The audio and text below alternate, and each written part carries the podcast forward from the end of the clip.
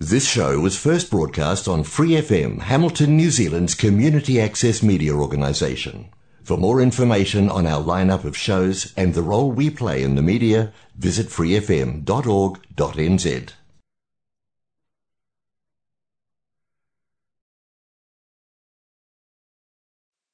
In Christ alone, my hope is found. He is my life, my strength, my song. His cornerstone, his solid ground, run through the fiercest clouds and storm. This is Peter and Tricia welcoming you today to Great News and God's Views, a half-hour weekly broadcast on Free F M eighty-nine point zero independent community media.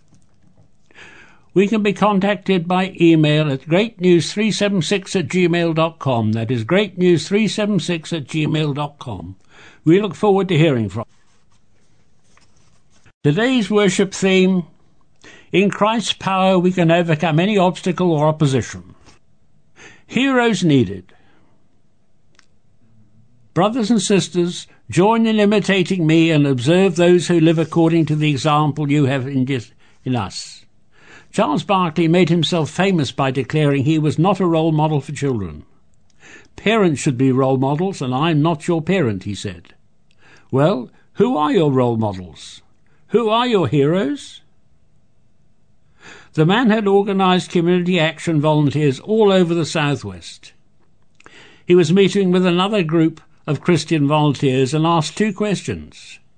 Who are your heroes and who are your enemies?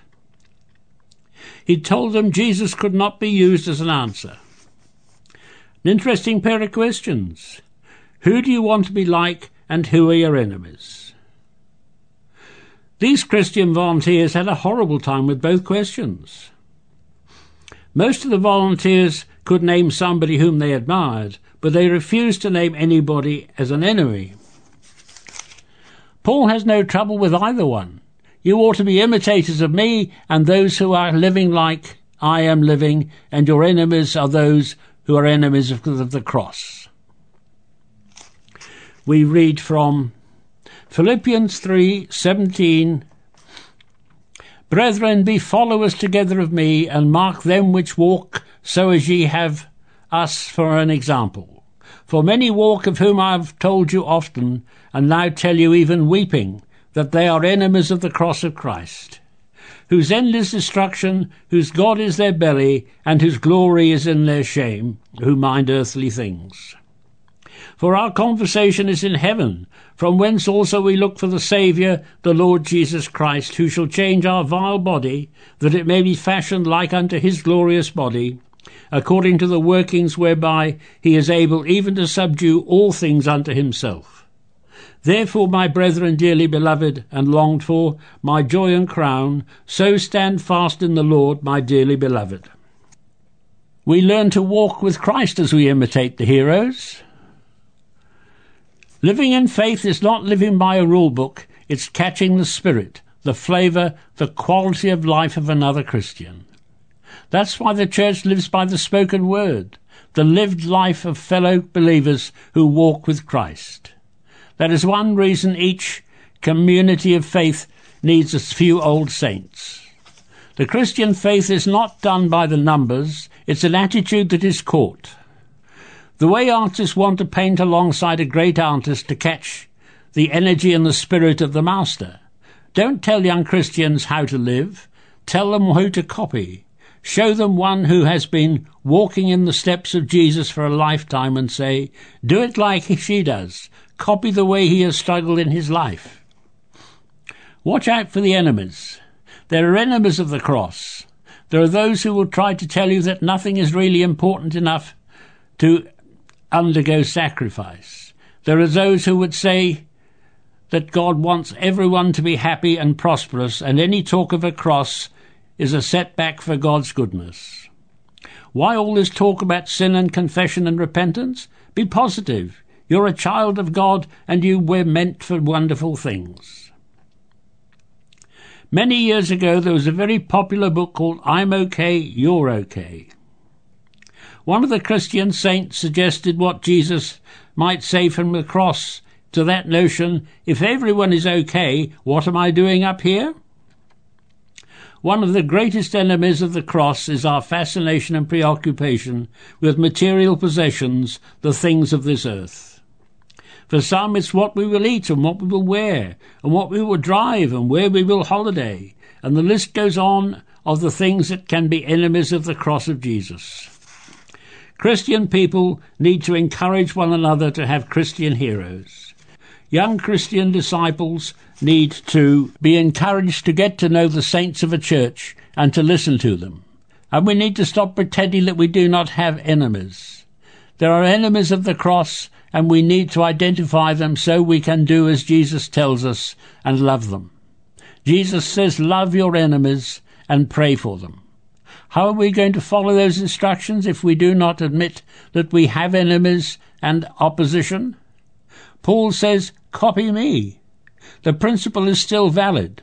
There's always some gentle, faithful saint within your Christian community you can copy. Find your heroes and know your enemies.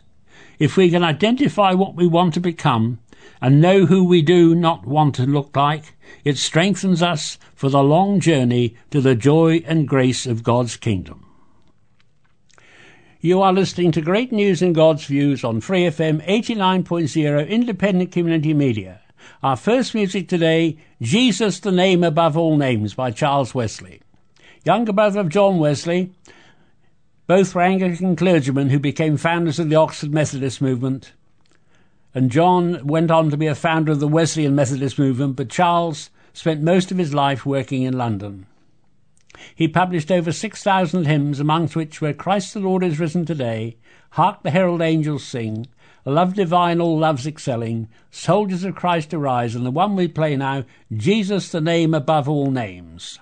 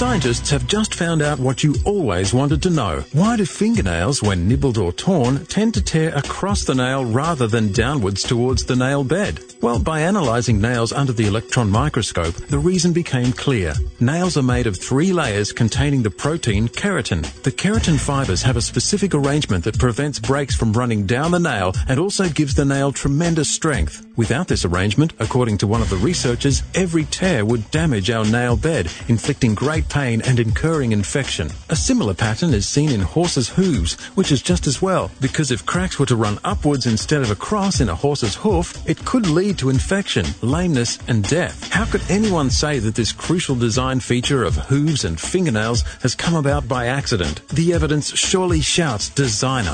To find out more from Creation Ministries International, visit our website, creation dot com. You are listening to Great News and God's Views on Free F M eighty-nine point zero Independent Community Media. Sir Arthur Seymour Sullivan, born in eighteen forty-two, was famous for his association with W S Gilbert and the Savoy Operettas, such as the Mikado and Pirates of Penzance. He preferred to be known for his classical music and the music to hymns written by many contemporary authors. Among these many hymns are Lead Kindly Light, Nearer My God to Thee, and the one we play now, Onward Christian Soldiers.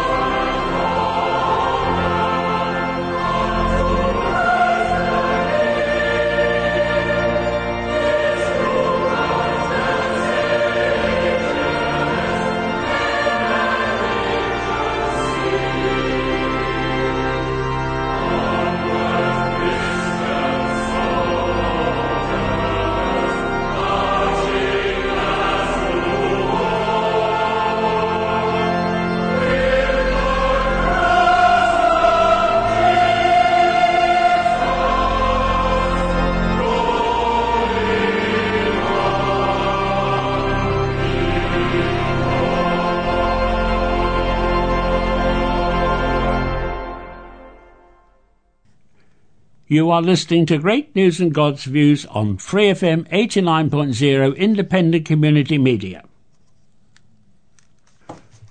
Blessed Opposition. Recently I heard about a congregation where at the conclusion of a hymn, a young man jumped to his feet and shouted at the people, "You don't mean a word of it. You sang, 'All to Jesus I surrender. Where he leads me, I will follow. Jesus, I my cross have taken.' How many of us have done or would really do that?" The congregation sat stunned under the impact of his words.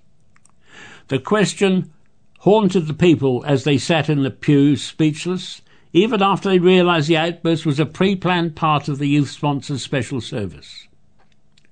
Do we really want to follow where Christ leads? Have we surrendered all to Jesus? Have we taken up the cross as our own? Those are tough questions, but they're not to be avoided if we intend to take Jesus Christ seriously. He never suggested that we would be content with spare time or spare energy or spare changes of his followers. He set no limits on the loyalty he expected, no constraints on the commitment he required.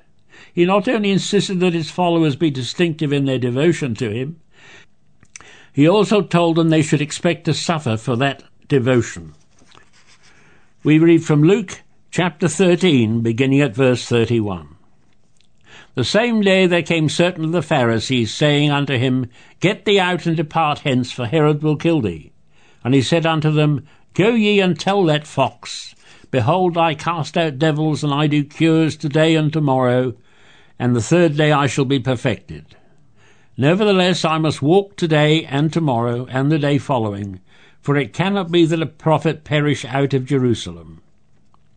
O Jerusalem, Jerusalem, which killest the prophets, and stonest them that are sent into thee, how often would I have gathered thy children together, as a hen doth gather her brood under her wings, and ye would not. Behold, your house is left unto you desolate, and verily I say unto you, ye shall not see me until the time come when ye shall say, Blessed is he that cometh in the name of the Lord.'" As the ministry of Jesus neared its climax, he travelled to Jerusalem, teaching and healing along the way. The disciples knew that Jesus was heading for trouble. He was about to intrude on the centre of Jewish political and religious establishment. Others were concerned as well. Some Pharisees came to warn him. Pharisees were often opponents of Jesus. They were rigidly righteous, and by their standards, Jesus looked like a spiritual slouch, inattentive to the finer points of the Mosaic law. But apparently not all the Pharisees had it in for Jesus. A few of them came to warn him that King Herod wanted him dead. "Turn back," they urged. Maybe you've heard warnings like this at one time or another. Perhaps you didn't like the way people on the bottom rung of the company you worked for are treated. You saw that the working conditions are poor, they're underpaid, they're not dealt with respectfully by certain supervisors. You were about to take the matter to top management, but more experienced voices in the company said, "Turn back." Or maybe where you work, some product that is being made isn't reliable or safe. But they hid the truth because its correction was too costly or convenient. You begin to speak up, but some warned, "Turn back." Or maybe you're at school and you see just how rotten some students are treated. Maybe they don't dress as nicely, or look a little strange, or tend to be awkward or tongue-tied. So they get teased a lot, never included. You decide to reach out and be a friend, but other people in your circle say, "Turn back." You might find yourself rejected too. It's hard to do the right thing when you might have to pay a high price for it. So the Pharisees warned Jesus to turn back and not to go to Jerusalem. Herod had already killed John the Baptist. Jesus would be next. But instead of heeding the warning, Jesus had a mission to accomplish. Threats and the likelihood of death would not turn him from his path. Regardless of the cost, he intended to do what God had called him to do. How many of us are willing to do what God calls us to do? Isn't it true we often reinterpret the will of God so that it fits more comfortably with our spiritual timidity? We squirm under the very thought of facing opposition, rejection, ridicule. So we define for ourselves a notice of faithfulness that will not seriously put us at odds with the mainstream of our cultures. Our Lord expects better of us. In the historically based movie Braveheart, William Wallace rallies the people of medieval Scotland to fight for freedom against the oppressive and much more powerful forces of England. The Scottish nobles want to come to terms with the English because they fear for their lives. Wallace, challenging them to stand firm, declares, "All men die, but not all truly live." In different words, Jesus said the same thing. Some have listened and found strength to follow him. Clarence Jordan, founder of the innovative interracial community Koinonia Farms in America, Georgia, endured much harassment, threats and attacks. He was visiting with a minister in a less controversial church. The man gave Jordan a tour of the building. The minister showed him the lovely stained glass and beautifully designed sanctuary. Then he stepped outside and the minister lifted his arms and pointed to the huge cross atop the steeple. "That cross alone cost well over ten thousand dollars, he said. "You got cheated," Jordan declared. Times were when Christians could get them for free. One of the leading contemporary thinkers said, "In Christianity, the cross is everything that deserves to be called Christian. The cross tells us that survival is overrated. Faithfulness to God is what matters most of all. The faithfulness of God won for us salvation. Our faithfulness, regardless of the cost, is our glad gratitude to the one to whom we owe all." Thank you for joining us today for Great News and God's Views on Free F M eighty-nine point oh, independent community media. eighty-nine point oh is live streamed from free f m dot org dot n z or TuneIn, and now on Amazon Echo devices using the Free F M eighty-nine Alexa skill. We would love to hear your comments on this show. We can be contacted by email at great news three seven six at gmail dot com. That is great news three seven six at gmail dot com. We look forward to hearing from you. Our closing music today, "Hail the Day That Sees Him Rise," considered to be the most popular of all Ascension texts in the English language worship. "Hail the Day" was written by Charles Wesley in ten stanzas and published in his Hymns and Sacred Poems in seventeen thirty-nine. "Hail the Day That Sees Him Rise."